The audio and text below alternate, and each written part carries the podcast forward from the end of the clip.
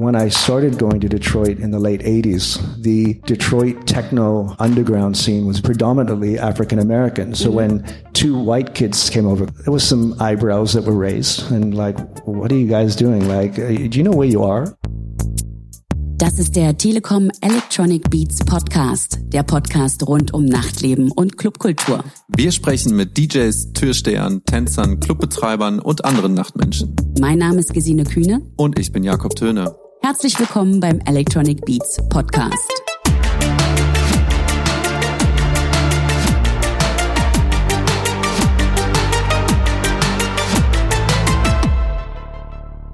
Herzlich willkommen beim Electronic Beats Podcast. Mein Name ist Gesine Kühne und heute erwartet euch wieder ein ganz besonderes Special. Wir haben nämlich Anfang Juni einen Live-Podcast in der Factory in Berlin veranstaltet mit keinem geringeren als Richie Horton.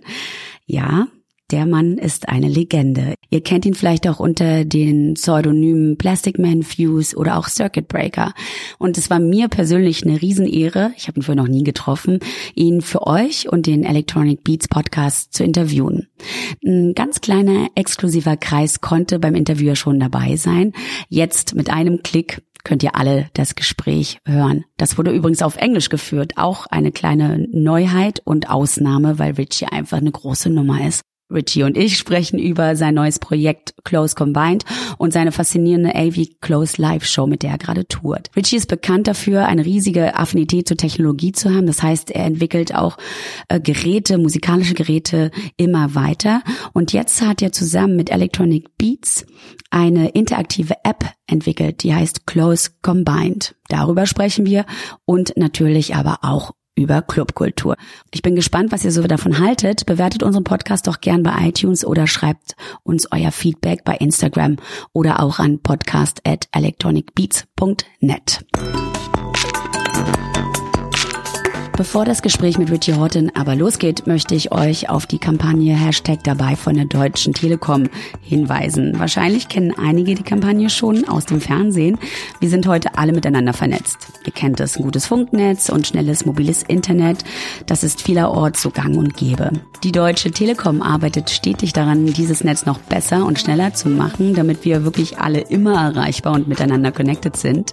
Mit Hashtag dabei möchte die Deutsche Telekom Plattform jeden in diese digitale Gesellschaft mit einbeziehen. Also jeder soll die Chance haben, dabei sein zu können, egal ob auf dem Land oder in der Großstadt, ob es der Nachbar ist von nebenan oder der Raver, der Weltenbummler. Sogar eure Großeltern sollen dabei sein. Kurz zusammengefasst, Teilhabe ist hier das Stichwort. Wenn es nach der Deutschen Telekom geht, sollen alle Teil der digitalen Gemeinschaft sein, ohne irgendwelche Ausnahmen. Für mehr Infos zur Kampagne klickt einfach telekom.com slash dabei. Nun aber zu meinem Gespräch mit Richie Horton.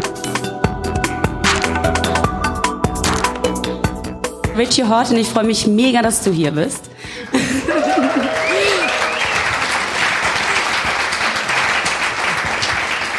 so Richie Horton, you're around for a long time. yeah, a little bit. just a little bit, over 20 years. So we just have a tiny number here. And of course, with the podcast, we do start out a bit where the gritty part is. Where did it all start out? And it was with you when you were 15. You already had your first club experience. I saw. Was that everything you expected? What was your feeling when you went into a club for the very, very first time? And just for a short explanation, the Electronic Beats podcast is about club culture. That's why we go into those topics as well. Well, um, I think probably the first clubs I was going to were not in Detroit. They were in Windsor, Ontario. So it was very, very small. I would say teenage clubs because I would have been 15 or 16. Um, but I was, you know, I grew up in a household full of music and actually quite a lot of electronic music. So uh, from a very early age, I was very interested in going out and dancing and listening to cool music. At that point, it was more new, new wave, you know, New Order, um, Front 242, Nitzer Ebb, and things like that. But growing up in Canada, it very quickly became very small. You know, mm. there was 20 or 30 friends who liked cool music. The rest of the people looked at you like you were weird or a freak or a fag. That's what they would say back then. It was like anything that was a bit out of the norm, you kind of stuck out. And so quickly, as a bit of an outsider in Windsor, you looked over to the other side of the border for, you know, to meet other people mm-hmm. you felt, you know, connected to. Just to um, put it into geographically, I don't know if you've been to Detroit or to Windsor in Canada.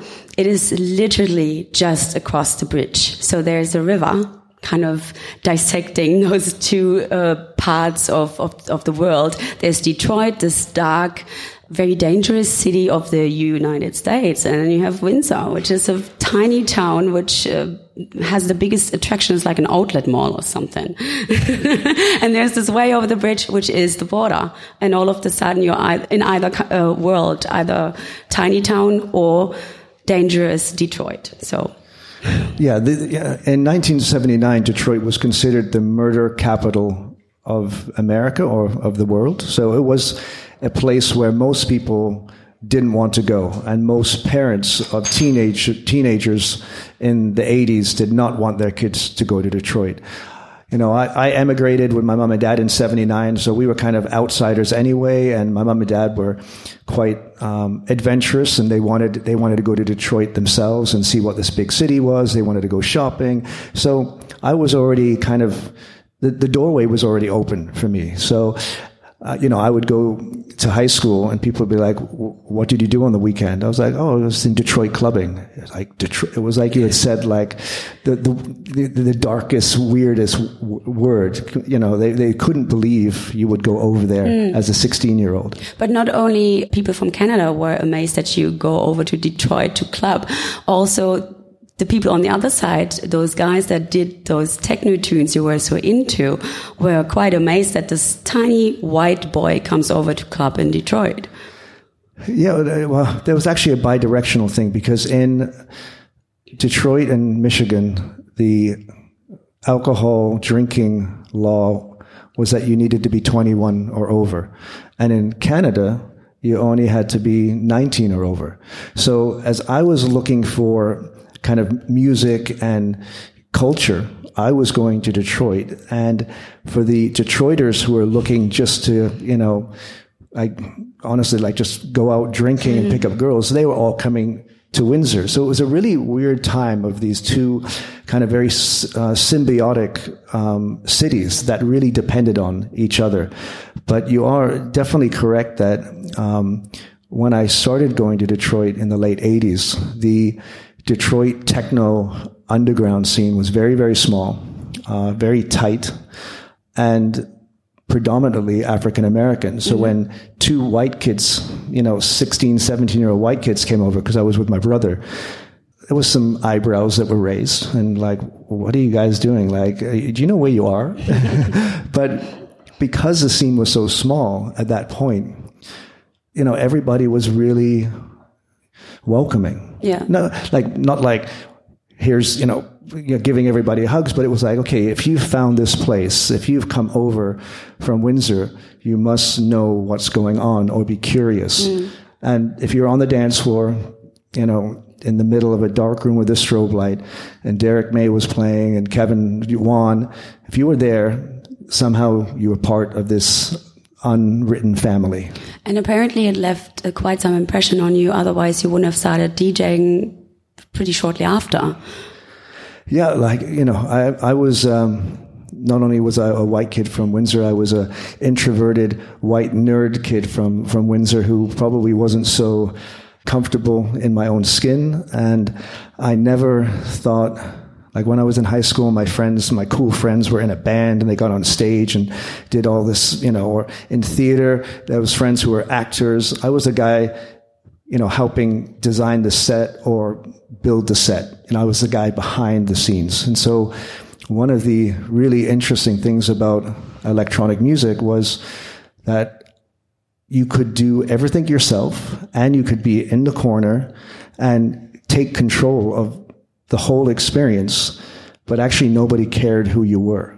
If you did your job right, if you, you know, played music at the right time in the right way, you know, you had so much power. You had it was just such, so exhilarating, so exciting, and I, it was something I would never thought I would be able to entertain people. Mm. So, so you, you still had a bit of the security of a DJ booth or all this technical equipment to hide behind because you were this nerdy computer kid, but at the same time you were able to entertain. Yeah, like you know, later on, I, I, you know, which I guess we'll talk about for the close shows. Mm-hmm. I, I, you know, made the decision to open the two tables and you know, that took a, a while to get used to because you feel years, eh? completely naked in front of people. The table in front as a DJ is like, it's definitely like a, a security blanket. Well, you, you, said already you came from England with your family. You moved to Canada um, with the age of nine and your dad got a job as a robotics technician. Was that, yeah. And was that very influential for you? I mean, you said there was already electronic music in your household because he listened to Kraftwerk, but also with the technical equipment that came along with DJing, for example? For sure. Anytime I wanted something for Christmas that was electronic that my dad could also play with or help build, I got it. Usually got two of them or something. So there was like sets where you put wires together and you made um, a, your own little transistor radio and blinking lights. And so, you know, and, and my dad was also a big hi-fi collector. So he would buy a turntable and whatever he bought never seemed to be good enough. So he would take it apart and modify it and make it better or sometimes break it. So there, I think there was a cu- electronic curiosity with my dad and somehow I saw that. And his openness to that definitely helped me get exposed to computers and, um, yeah, like technology and computers. I just felt again to that idea of you know being in the in the corner of the DJ booth and being introverted but still communicating with people. That's what technology always allowed me to do. You know, when I was, you know, 14, 13, I sat at home and pro- programmed, you know, uh, games and things. And I remember then I would, you know, give my friends these games and they could play them. So it was another way to communicate with people, mm. but I could do it all myself, mm. you know. Was electronic music like your only go-to because it was like about knobs and, and programming no, more I than think instruments? It, I think it was partly because I could take control and do everything myself. You know, it's one of the things I love about electronic music. It's nothing against bands or people collaborating, but the you know the the opportunity that an individual has to use technology to get their own unique vision out, I think is really powerful and is something that's always really inspired me. Um, so th- there's that. And because, you know, even when I didn't know what music really was, and my dad was sitting in front of his hi-fi, there was things like Emerson, Lake and Palmer, there was Kraftwerk, there was Pink Floyd, uh, Tangerine Dream, like that was what I grew up with, even when I didn't know it. Like later on, I, I, put a Tangerine Dream record on, or like 20 years later, I put uh, Pink Floyd Dark Side of the Moon on. And I knew the album, but it was for me the first time I'd actually put it on myself. So I think I was just in tune with the frequencies that those machines made. Was it something your friends frowned upon? Because there was this nerdy white guy all of a sudden into electronic music, maybe something that wasn't so around in Canada, although there was Detroit just around the corner. No, I was definitely the the the weirdo in my school. Um, um, there was a very, and I really remember, including my brother. There was three or four or five other friends who really liked there was there was a gang that liked alternative music or new wave but then there was the smaller gang that started to get into electro and then later techno and the, the real pure strain of, of, of electronic music. You mentioned and, and, and Detroit was such a barrier. Like it was like you know that there's people who wanted to go to Detroit but they just either they were afraid of what might happen or what their parents would say. You know, we're still in our teenage years. And I was the kid who, one of my first concerts in Detroit, 15 or 16, after my parents went to bed, well, I thought they were in bed, I opened my window, I jumped out, and my friend picked me up. We went to Detroit, then saw a concert, and then came back, climbed back into bed, and went to school the next day like nobody knew it had happened. Mm. Uh, just when we met earlier today, we were saying uh, Detroit and Windsor. It's, it's a bit of a funny story because I went there a couple years ago in the car with my best friend in Detroit, buttons down in the car because to be safe, of course. And as soon as we were over the bridge, buttons up because it was Canada. So it was definitely a whole different story than it is today, I guess. Yeah, it, it, things. Yeah, definitely, it's it's different um, than it is today. Um, it, it, was a very specific moment in the history of those two cities. There was a tunnel and a bridge. You had to show some kind of ID, but it was very easy to go back and forth. There was no homeland security mm. or, you know, n- normally just like um, a driver's license. The driver's license didn't say you were Canadian or, or, or whatever. It was just, it was so easy. And then after the unfortunate events of 9-11, this border became a border and the two cities became separate cities and businesses changed, cultural transfer change. So I, I would very, I have a very unique and lucky position to be there at the end of the 80s, early 90s, with the music developing, with this basically, you know, freedom of going back and forth, sometimes two or three times a day. So Sounds it wouldn't, it, it wouldn't, it, it, would be very difficult to, to see that happen now yeah. in that same location. It sounds a bit vice versa from Berlin, you know, borders opened up here and the yeah. city totally changed and music became such a big deal. Yeah. Before that, of course, not possible. Um, you mentioned your brother already a couple of times, Matthew. He's an artist. Is that something that inspired you along the way for your musical career? Yeah, well, you know, when I was, my brother knew he was going to be a painter and an artist, I think from 11 or 12 and I was just meandering and doing lots of different things. So uh, I think uh, his focus, or that he knew exactly what he was going to do, or what he wanted to do with his life, was really inspiring.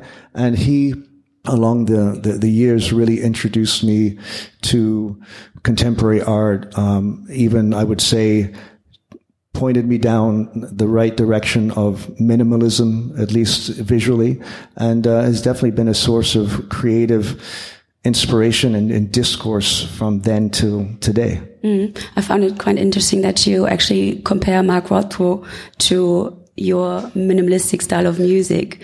Yeah, well, music is, um, uh, you know, is architecture to mm. me, especially if you take at least my perspective of sitting in front of equipment by myself and trying to architect or build my own personal sonic landscape. And my music is quite restrained or, you know, minimal. So there's little particles here and there. And, um, you know, that's, you know, it, it's nearly visual. So being introduced to painters and uh, sculpture, sculpturists um, and being able to actually look at something or walk around a, an installation and think about that in music or frequency terms has definitely inspired certain parts of, of my career. We're getting closer to close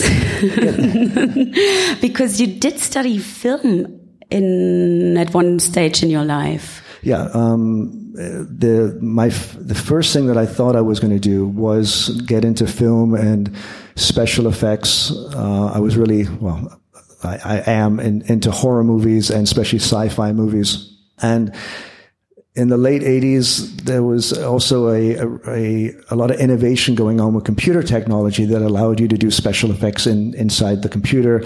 And that was my first love. And I actually got accepted to go to a school in Toronto to follow that path.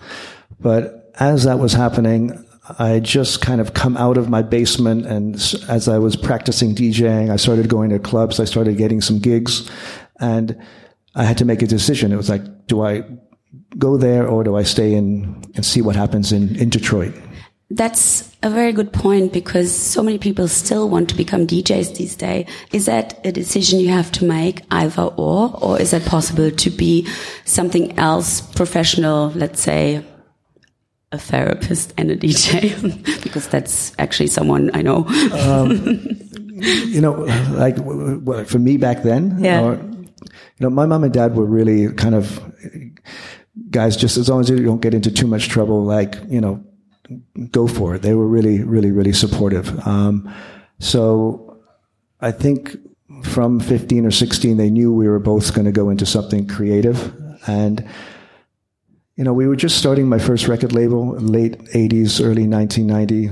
And things were starting to, you know, develop. Um, you could really feel like it, it's hard to explain, but you could really feel that something, you know, magic was happening in Detroit and that, you know, I kind of stumbled upon it. You know, you follow different things and A leads to B and B leads to C, but you know, we're at the Institute and we're listening and meeting Derrick and there was this corner on Gratiot Avenue. We call it Techno Boulevard because you had Derrick's studio, Derrick May studio, you had Kevin Saunderson studio and uh, Juan Atkins studio.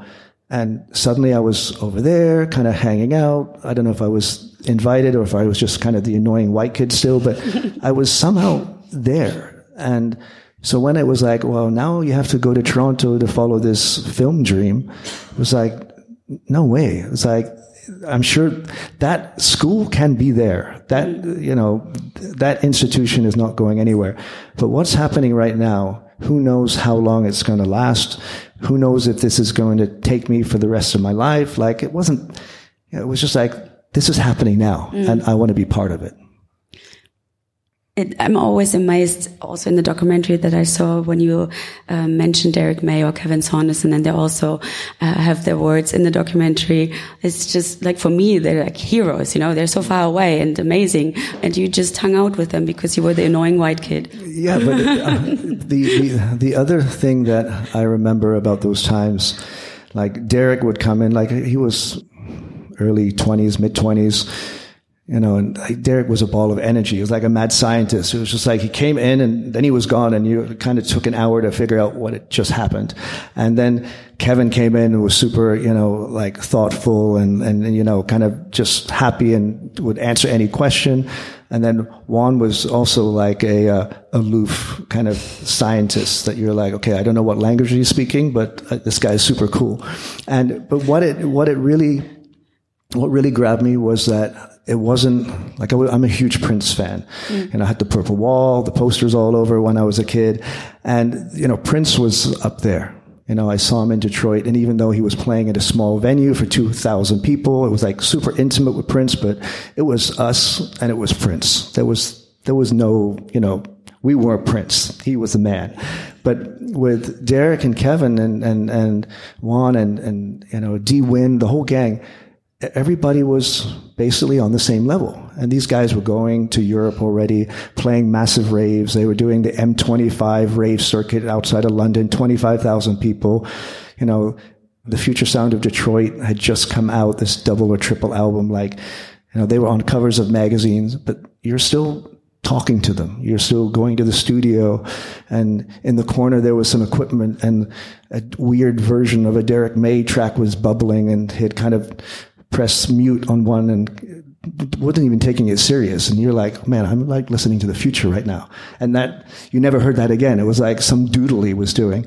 So it just, it was like, wow, like maybe, you know, maybe I can be part of this. Maybe I can, you know, be like these guys. Maybe, you know, it, it, it seemed attainable. It just seemed like there was, anything was possible. Something and it, it seemed very near and very, very intimate. Since you were such an introvert, was it something you were actually aiming for? No, I, I, I think, I don't think, uh, no, there was something, yeah, there, there, there was, I was, you know, because around this time I was starting my, my, my label with John Acquaviva, and we definitely wanted to be part of it. Um, but speaking about technology and going up and playing records and, you know, um, that was something even though I was still very nervous. And I was better than that than sitting down and having a conversation like this. so doing pretty well, though. that shows how long I've been into this thing to practice this kind of stuff.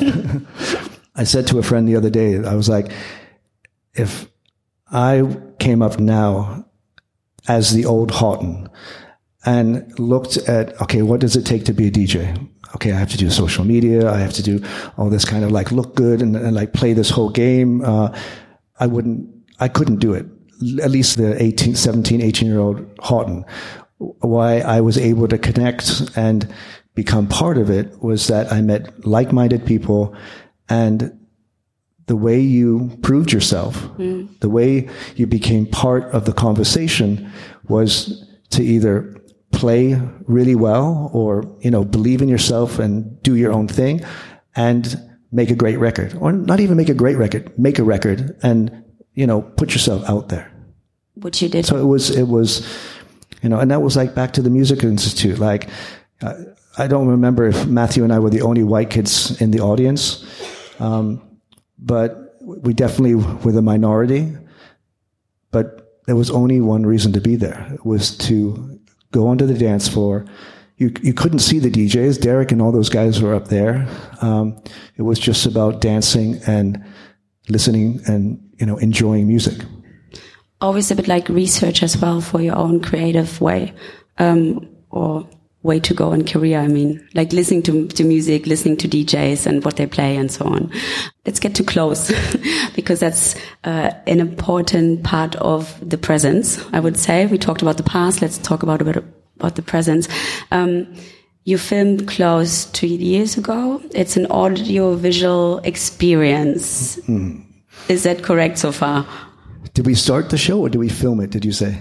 We, oh, I said filmed. Well, yeah. Mm-hmm. Well, we started the shows close um, about three years ago. Mm-hmm. Um, actually, at Unsound as a like a little experiment in a room of 200 people, which was great because we wasn't that good of a show, but we were able to see if some of the ideas worked. And um, for people who know some of the other things I did earlier in my career, uh, around 98 and onwards, I had a series of records and shows called DE9, Decks EFX 909, was kind of when I really started to focus on playing records with drum machines over top and delays and, and effects.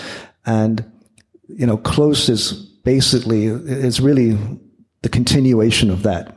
You know, I broke it for a while, but I always dreamed of, of DE9 live. Like, mm. what, you know, what would it be what would be possible if there was technology and software that I could really, you know, manipulate and, and create on the, on the fly and, and, and turn that into, you just push the envelope of DJing. So really that's where the idea of close came from, but the concept also relies heavily on trying to give people a, yeah, bring them closer to what's happening on stage, you know, like show them or give them a feeling of living in that moment of creativity, you know, of, of chaos in a way, because my sets aren't planned, you know, mm-hmm. there's no samples, there's no melodies programmed, it's just kind of on the fly. I throw a record in, I throw this in, and we, we, you know, we're kind of, we just go for it.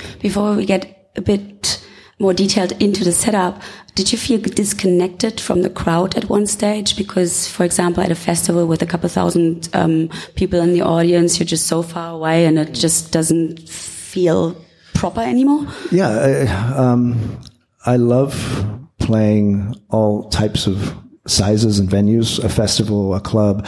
But as soon as you go over a certain amount of people and you're on a stage, you know, there is only, you know, so much connection you can have with the crowd.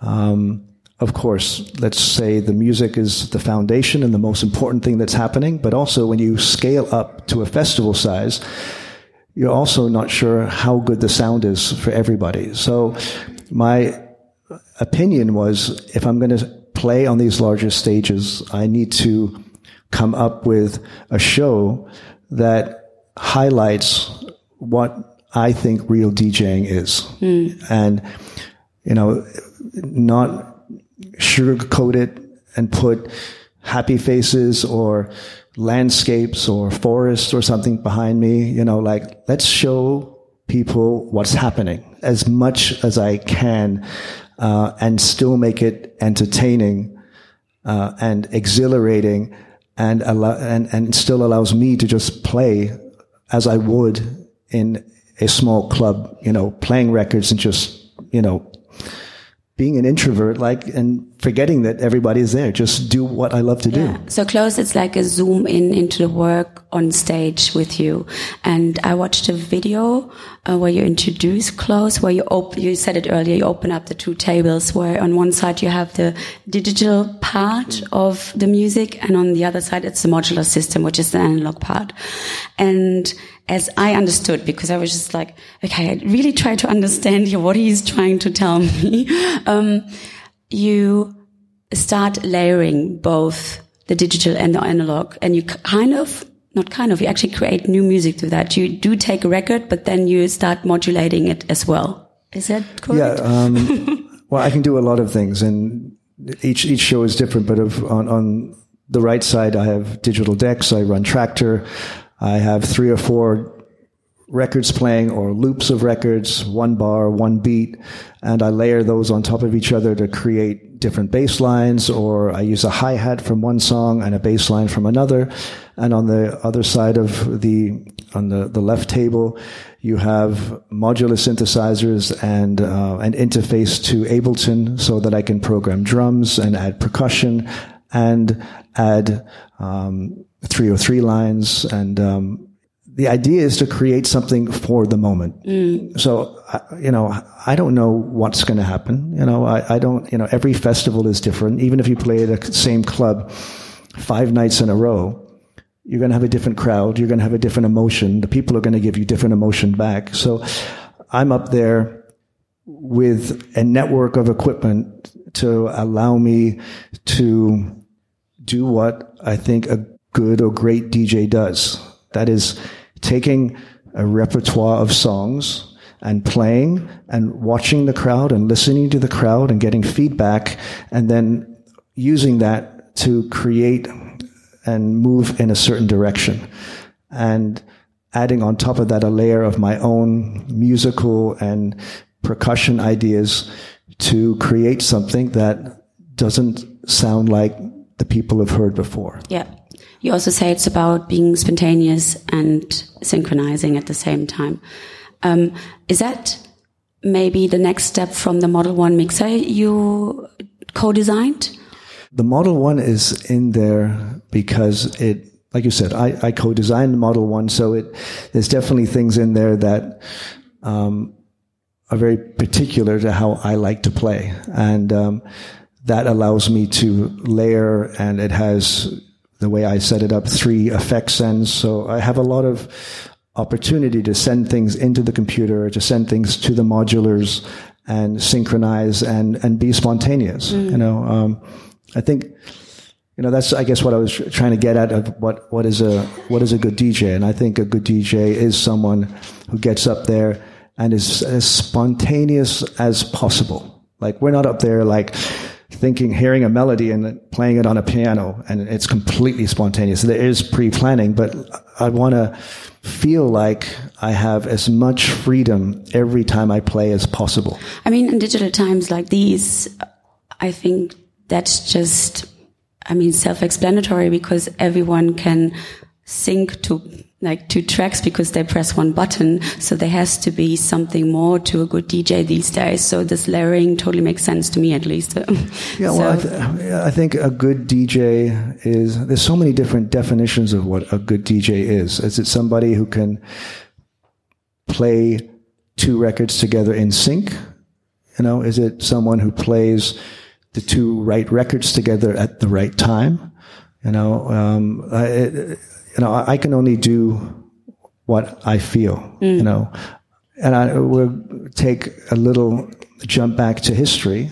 You know, I listened when I was really getting into electronic music, the thing that was sucking me in, watching and listening to Derrick DJ and Jeff Mills DJ. These guys tore records apart, even when it was just two records and an EQ you know, they loved every record that they were playing, but they weren't afraid to completely fuck it up. Mm. Like take the highs, take the mids down, and right at the moment when the vocal that everybody is expecting is going to come in, and you're like, and then it's not there.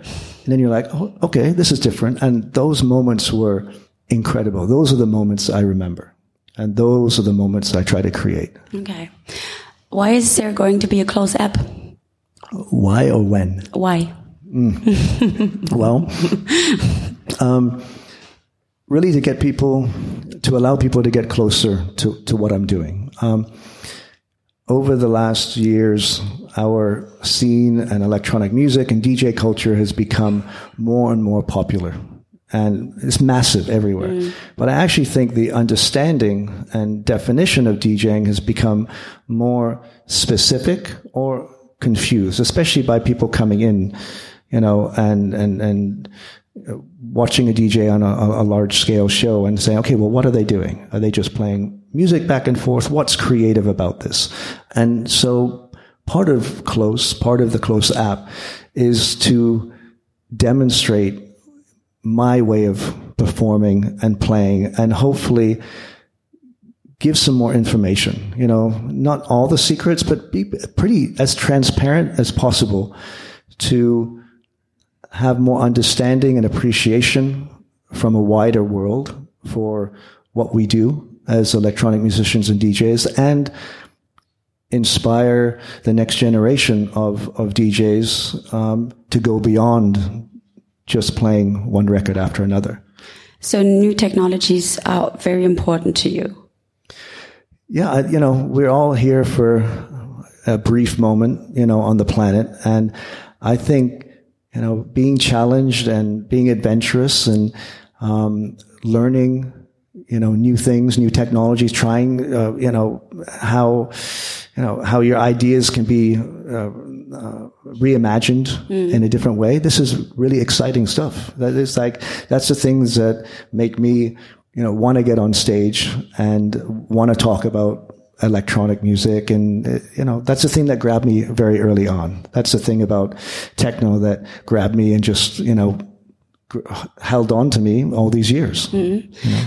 So 5G, for example, is ready to launch. Is that something for you as a vision, visionary and artist that comes in handy, um, having even faster data?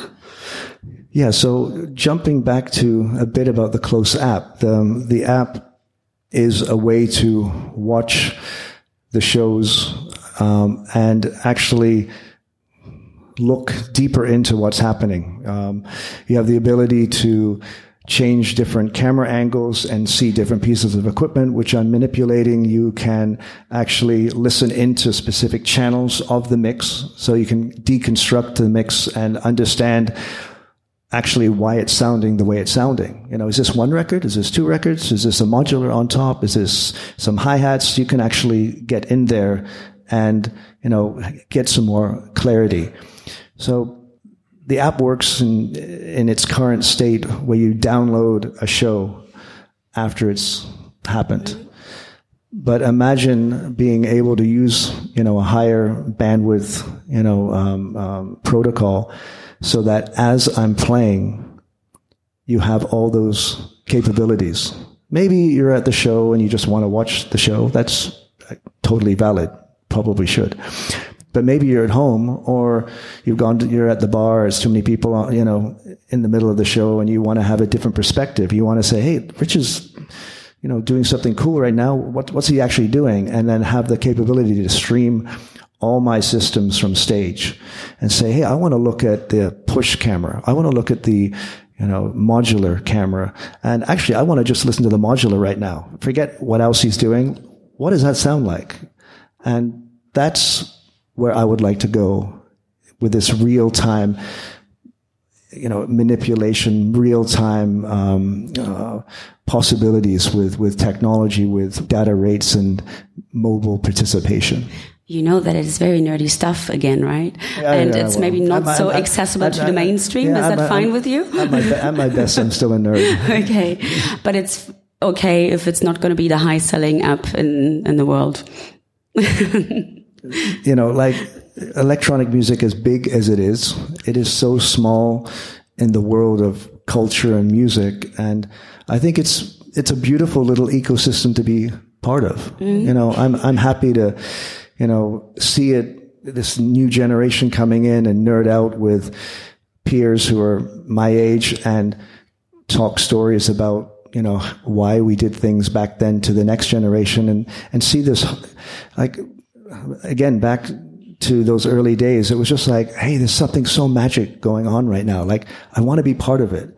But we didn't know if that magic was going to last five years or five months mm. or 30 years. So to see this whole scene grow and be part of that and help in my own way nurture it or, you know, bring transparency to what I do and hopefully, you know, give somebody some inspiration to do something else cool.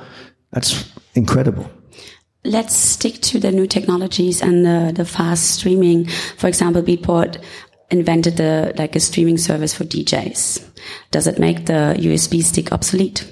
Well, uh, I'm going to say the wrong thing. I'm sure. You know, um, whether you have a US, USB stick or it's streamed, it's just about the if that music carrier is robust enough and it's something you can trust. You know, in the early days, people are like, "Oh my God, you, you only can use a CD because if you put a CD in a CDJ, you know your music's going to play." And that was for the people who've already maybe felt that they could leave vinyl. You know, so then it was like, okay, you don't need a CD now; you can mm-hmm. trust a USB. So once the bandwidth is there, can we trust you know download links for your for your catalog?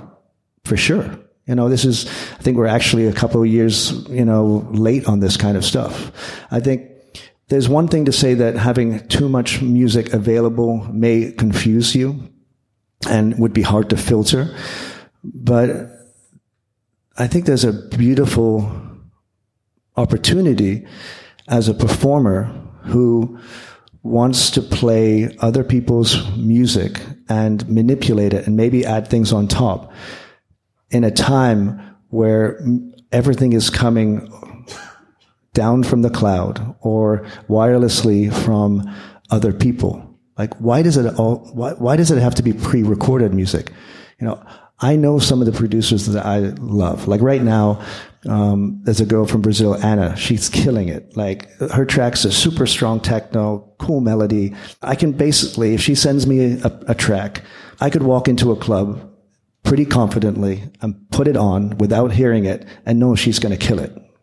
So what if I'm playing and little blinker comes up and says Anna is in the studio right now yeah. and she's jamming and she's pressed it's available to mm-hmm. my circle of DJs or to everybody and I can listen in just like I would listen to a record and I can say well let's bring it in you know and trust your instincts because that's the right thing to do at that right moment and if it doesn't work, you adjust. You adjust the pitch, you adjust the level, you adjust the EQ, and you're, that's what you do as a DJ. You're like, you're, you're there in the moment. You're like, it, it, you don't know really what's going to happen. So if there's, you know, wireless technologies or ways to allow that to happen in a more exciting for the moment time and bring in some of your colleagues and friends, and well, everybody knows Anna. Actually, right now would be you know I have a I have a guy who's in um, in Buenos Aires.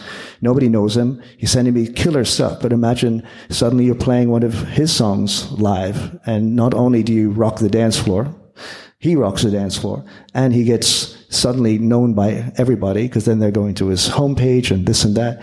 So this is a kind of future that I would imagine. Yeah that sounds like a bit of a club revolution there. Well, I, I, don't know if it's a it's a revolution. You know, where um, from from stuff you you have in your record box. Um, if it's vinyl or like just really record box. Yeah, but a record box also back in the day, you know, one of the things that we loved was to have that secret white label that nobody else had. So there was like this exclusivity thing. You know, you went to a record shop and the the owner may you know knew the the main DJ, so only you got that. But so there was always ways to have kind of a secret formula like sprinkle on top at that right moment. I think we're talking about the same thing. Mm. It's just moved on, but it's about playing great music. It's about introducing, you know, new music and new artists to the crowd in front of you uh, championing them and uh, you know getting inspired by the music they're playing. And and if that can happen in in, in real time like that's you know people talk about AI uh, oh my god we're afraid of AI but if there was little bots out there that kind of knew my preferences as I was playing and could kind of say well there's this guy making some cool frequencies over here just to say like you know you should listen to mm-hmm. this I'm like oh okay. Yeah that's cool put it in. You know, so it, that's, it's new technology. It's high technology. It's 5G or 6G, 7G, but it's the human ear and me or the artist up there who's making those decisions about what you're hearing at that moment. So not every DJ is so ballsy as you are because that sounds like a very futuristic ballsy idea, which I totally understand, but I have a feeling it'll take at least 20 years or more to get to that. No? Oh, give me a break. That's going to really? happen. No, maybe, maybe, maybe if we have to wait five years. Okay. Well, we talk again in five years yeah. then. Yeah. After my disastrous close 2025 show when I lose the internet. I'll see you again then. Okay. um, is there any artistic dream you have um, which is enabled by new technology, except from the one you just voiced? um, well, yes, to bend time Really? Why is that? Because I don't have enough time to do the things I want. Well, then hurry up. Yeah, totally. H.G. Wells, where are you? Sorry. Just be faster. um, are the clubs behind you? I mean, um, following your futuristic dream, the nowadays dream, or are they still a bit um, drawn to the past and how things worked back then? I, think there's a combination of, of everything, uh, like analog and digital. You know, it, it's a bit of, of everything. But, you know, I went back to my studio in Canada before Time Warp this year, and my plan, I was going to play some vinyl. And so I went back and I listened to a, a whole bunch of vinyl, and it just didn't sound as good to me as I remember, to be completely honest. Some of my favorite songs, you know, they sounded great for me because I heard them through a specific mixer at that time, through a specific sound system, which may not have been as good of a sound system as today, but it really suited those records. And so maybe I didn't even hear all the frequencies of those records, but the mastering, the, the technique, the, the recording, the, the, sound system, it, it made something very special. So I think it's hard uh, or dangerous to look back and just, you know, think that everything was better and that you need to bring this mixer back or this turntable back or a certain style of, of, of making music. Um, you need to take ideas from the past, but remember where we are today. And then again, use that combination of then and now to, yeah, I think put it in the right context. So if someone starts being a DJ now and just decides to play vinyl, that's something that's not going to work out, or is that no? Just, no, I'm not saying I'm not saying that. Uh, like the, I think at the base of DJing, you're playing other people's music or records, and then adding on to that. So whether you choose to use CDJs or, or vinyl or um, it, it, it's up to you. But you just have to remember I'm coming from a time of mad scientists, of Derrick and the gang, when there was no rules and everybody was looking forward. And that's the perspective that I personally prefer to keep. And mm. that's what, you know, that's the lineage that I hope to live up to and keep promoting while I'm here. So completely off topic, how does the sake fits in there? He's such a big sake, uh, sake well, I do, fan. I, I, do, yeah. I do have a glass. Has it in his glass. Um, you want to? Uh, okay, this now people are going to be like, "Oh my God, here goes Hawtin." Um, well, that's well, what we're here for. First of all, most most club experiences, not all, but most, have a bar and people are drinking alcohol. And I've been in enough clubs and parties over the years listening to all types of music. And I think everybody here can attest that each alcohol has a different, let's call it frequency. It takes you, it gives you energy, it's more heady or what, whatever. Everyone gets a different feeling, whether you're on vodka, whether you're on tequila, you know, or beer. And, you know, I found, and my opinion is that sake is the right frequency for when I listen to electronic music. or when I play electronic music. I think it's somehow just finds a beautiful balance and makes sense. And you do have your own. Yeah, I have my own sake uh, line or company uh, because I got sucked into the world of sake, traveling through a country that is one of my most favorite countries to visit, uh, Japan, the culture of Japan. I met like-minded people who use technology to brew this great drink and have opinions and and history and who I enjoy sitting down with, having a sake, you know, talking about what they do and talking about creativity and seeing how they handle drinking sake all night with me on the dance floor later. So it's about communication. And, you know, when I went to Detroit, you know, I was not like any of the people there. I wasn't like Derrick or, or, the, or the gang. Uh, but somehow I felt like I fit in and somehow I thought I was going to make some friendships or, you know, find my way, you know, and maybe not be the complete weirdo from Canada, which I, where, where, I really felt completely isolated. Um, and I met, you know, I, when you meet people like that, whether they're a painter or a sake producer or a, a musician or architect, when you find a level to communicate on. You find commonality, you find inspiration, and sometimes you also learn about cultures and language and wow, it's incredible. And that's, you know, music and DJing has allowed me to travel the world and meet these type of people. And, um, you've got to, I think, you know, when a fork comes down and, you know, there's suddenly you're like, oh, well, I know, I didn't see this road coming. Let's go down and, you know, enjoy another adventure. So that sounds like a pretty nice sentence to close our little chat here. Keep our eyes open and maybe take sometimes the road less traveled by. Yes. I was trying to think, think, of a great ending there, but and that has made come. all the difference to cite Robert Frost. Anyway, thank you so much for yeah. joining our Electronic Beats podcast here live on stage at Factory. Yeah, and thank, you, Hawtin, for, thank you for all the people in front of us.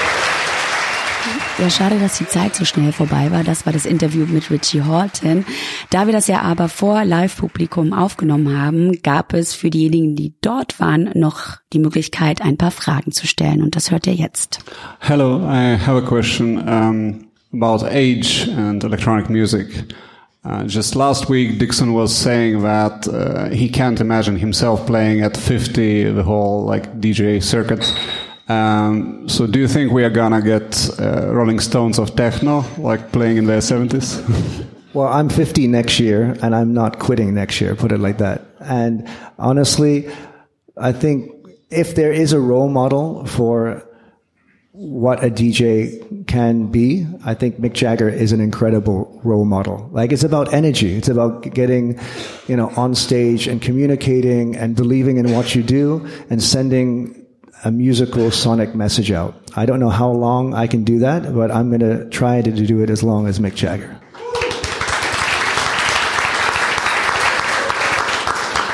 I'm already hearing that's going to be like the, the, the, the quote. I'm going to do it as long as Mick Jagger.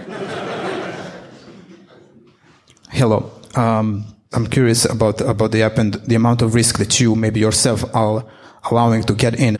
Uh, I unfortunately don't think that the club scene is in as healthy stage as it could be when it comes to education of the audience, when it comes to technology available, when it comes to what is actually played around the world on the music festivals, but it's still not allowed to be played on a random Friday, Saturday club situation in something which is maybe not Berlin, maybe not an open-minded club in a particularly open-minded city. So I think actually, unfortunately, the progress is not achieved the risks are not being taken. No, I think um, I think there's um, truth in what you're saying. I think what we've seen is a huge explosion of our culture, of our scene, um, and also one of the reasons that Close came and even this app um, is there's more people who think they're involved or who think they understand where this culture came from, but don't. There's more festivals than ever before, and not everybody is at the festival to go and hear their favorite DJ. Some are there for fashion, some are there to get laid, you know, there's lots of different reasons, and they're all valid reasons, but I think there's still on a club level an incredible um, network of strong underground clubs, you know, all over the world that are continuing to develop, you know, on the idea of electronic music. Know, will we see a complete revolution in sound or in club architecture? You know, I think it's more incremental changes now because a lot of things happened in the early 90s and there's so many more rules about what you do and what techno is and techno needs a 909 and a hi-hat and a clap you know it it it it's difficult and sometimes annoying how many rules but then it's like well do we want to do i want to complain about that or do i also want to look at it and say wow look how huge techno is in 2019 on a cool underground level. You know, that's pretty damn cool that what the guys started in Detroit and what Kraftwerk started, that it's got to this stage, that we're communicating and more people around the world than ever before hear electronically produced music and say, hey, that's pretty cool. Hi. Hi, Richie. Here. I'm, hey, all right, in the back here. Hey, Thomas, nice to meet you. Um, I want to ask you a question as a producer myself. Uh, I want to ask you as a creative, how do you minimize the distraction? You were talking about all social media and all that, like, you know, because it can influence uh, creative, how he's perceived or what he should be doing pretty much, you know, because like you may be trying to do your thing and then you see like, you know, all this destruction, all this sort of like uh, things that put you down to the box, like, yeah, you should be like that, you should do this sound. How do you minimize yourself or, yeah, how did you involve, like, you know, because obviously you started where social media weren't big, but now it's different age. Well, I think as we were talking about with my belief in technology and, and networks, uh, I'm hugely excited by what technology gives us, especially mobile technology and uh, data rates and downloads. Uh, and just how connected the world is. Like I can travel all over the world now, stay in touch with my family, um, and not be by myself in the hotel room trying to get the 300 baud modem to work so I could send my, you know, brother or my mama a hi, you know. Um, so there's lots of great changes, but I just think it's very important to disconnect sometimes. And as a producer and as a creative, you know, it's about you. Whether you're going to make it big or not, the only thing that you can do is take your own unique idea and sound and emotion and bring it to the people.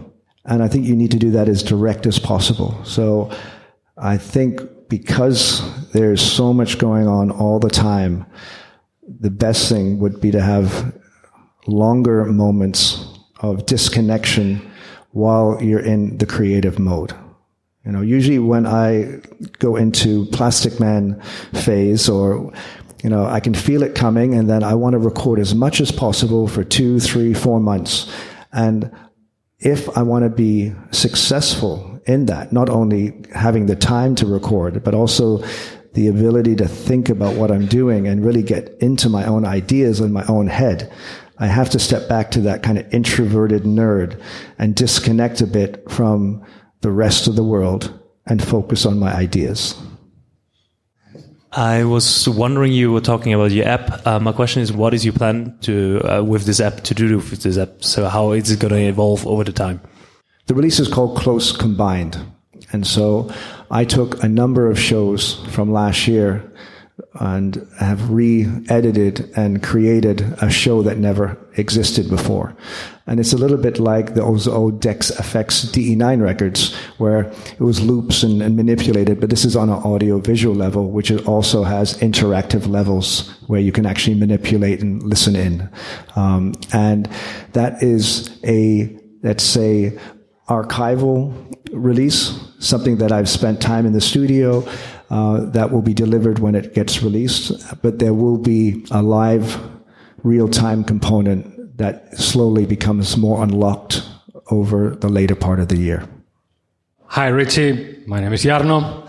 And um, I'm really, really excited to hear what you are doing with the app. And of course, like everybody is really excited what you're going to do with the future, but I have a very specific question about close and how you open the stage to the audience. Like I can tell you, I had almost the identical childhood, but in Finland, where it was really cold, really dark, and we drink also something really strong just to keep our heads together. But anyway, so I understand that your idea of, you know, creating and controlling everything is your world. You want to control the whole scene. But at the same time, you want to let kids come, you know, closer to you, but you still don't let them touch the main controller. Why is that? Well, you don't know where the app will go later. Really? okay. well, there is some. Um, there's a roadmap for the app that may or may not be envisioned, depending on if we're able to do it technologically, um, with allowing people to grab onto what I'm doing. Um, but back to the question of, of how it is now. Um, I think the app is going in that direction. You know, I want Close is there to be as transparent as possible. It's there to allow people to listen in, um, see what I'm about to bring in, see what m- melodies I'm doing, and deconstruct how I'm performing to understand how I perform. So once people understand that, perhaps, and you can stream all that information in real time, perhaps there is a moment in the future where that can also be manipulated in real time by somebody other than me. Perhaps, perhaps. But good luck for your journey. This is really interesting, and I want to be one of the first one who manipulate your mixer. So, thank you so much. Thank you.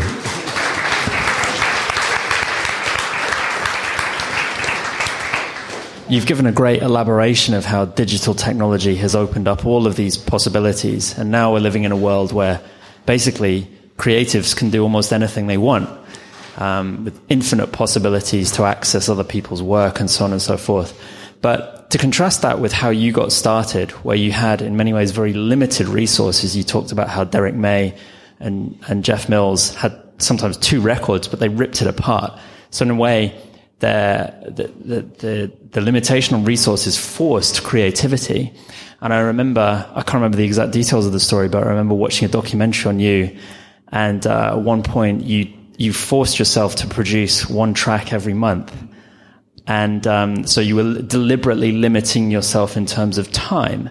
So in what ways do you think, in this world of infinite possibilities, creatives should deliberately restrict themselves now in order to find their voice and not get too overwhelmed with all the possibilities? Yeah, I, actually I think that question ties into the other question also about the noise around you for social media and just everyday life. Um, you, you definitely need to find time to um, focus on your own ideas. And part of that is finding a, let's call it an, an, an, the instrument of your choice. Like I, you know, our instrument isn't a clarinet or a guitar. I think our instrument is a network of, of, of equipment. And I don't think you need a lot of equipment to be creative. And it is really, that is the, a very hard thing to find these days because of all the different possibilities. And I, have I've also seen it in, in close, like the first 10 or 12, 15 shows, I kept changing things because I thought I could make it better. And it wasn't until last summer, I think it was Madrid, I decided to put a 303 in the mix. And as soon as I did that, and it was like this machine that I was really in tune with. It gelled everything together. And since that time, those five or six, seven shows, I've left the setup basically the same and have started to play deeper and deeper into the setup. And at the end of last year, uh, which the close combined app movie that's coming out, the shows that it's based on were my best shows because I finally had found the right setup. Um, there was limitations because of actually how much we could take with us on the on the road and, and all this. So that limitation definitely finally allowed me to envision close to the level that I wanted to. Um, but yeah, it's um, and and again back to like you were talking about concept one, which I did in 1996. When I also did the the last Plastikman album EX, I did that in a very short time, and my challenge for that was I was really inspired by a couple of producers who were doing everything in the box, and it's that's re- me coming from 909s and synthesizers all over the floor. Going in, in the box is very difficult. But I was like, okay, let me see if I can make an album that way. And I decided I'm only going to use this plugin for the 303, you know, the D16 one, not the AudioRealism, both good, and limited myself. And I got results that I was very happy with. So, um, anyone who I think has a creative urge or tendency in whatever faculty, you have to you do have to limit yourself. You have to, at one moment, say, now I'm going to paint. Now I'm going to make music and stop doodling or reading, create digital music, which has a great post every day about something I want to try, you know, um, and actually get to recording or creating.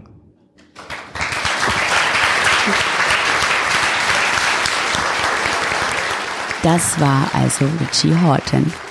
Ich hoffe, Ihr habt genauso viel Interesse an diesem Gespräch gefunden wie ich. Ich war wirklich beeindruckt zwischendurch, weil er so schön erzählt hat, wie er als kleiner, dünner, weißer Junge in Detroit mit den ganz Großen schon so gemingelt hat und erst gar nicht so richtig ja, für voll genommen wurde und dann aber zu so einer großen Nummer gewachsen ist, dass die ganzen Detroiter DJ-Legenden auf einmal so diese Oh-Momente mit Richie Horton hatten. Übrigens, ich habe ja mit Richie über sein Experiment Close Combined gesprochen und das enthält eine interaktive App, die euch direkt mit seinen Close Live Shows interagieren lässt. Diese App für alle, die richtig doll Bock drauf haben, erscheint am 6. September als Free Download im App Store oder auch im Google Play Store und wurde in Zusammenarbeit mit Telekom Electronic Beats entwickelt. Wenn ihr noch nicht genug habt, findet ihr auf eb.net noch mehr Material zu Richie Horton. Zum Beispiel, und das ist wirklich mega, mega geil, das Slices Feature ähm, über Richie. Empfehlung hoch 1000 von mir zum Anschauen. Schaut am besten in die Show Notes, wenn euch das alles interessiert, denn das war viel Info zum Hören auf einmal nachlesen funktioniert immer besser. Ich wünsche euch noch eine ganz tolle Zeit. Ich freue mich auf euer Feedback. See you soon, beziehungsweise im Club.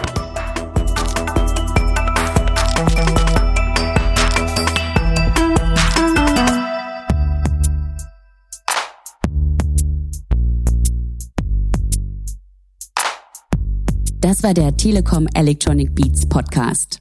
Abonniert den Podcast bei Apple, Soundcloud, Spotify oder Deezer. Wir sehen uns im Club. Bis dann.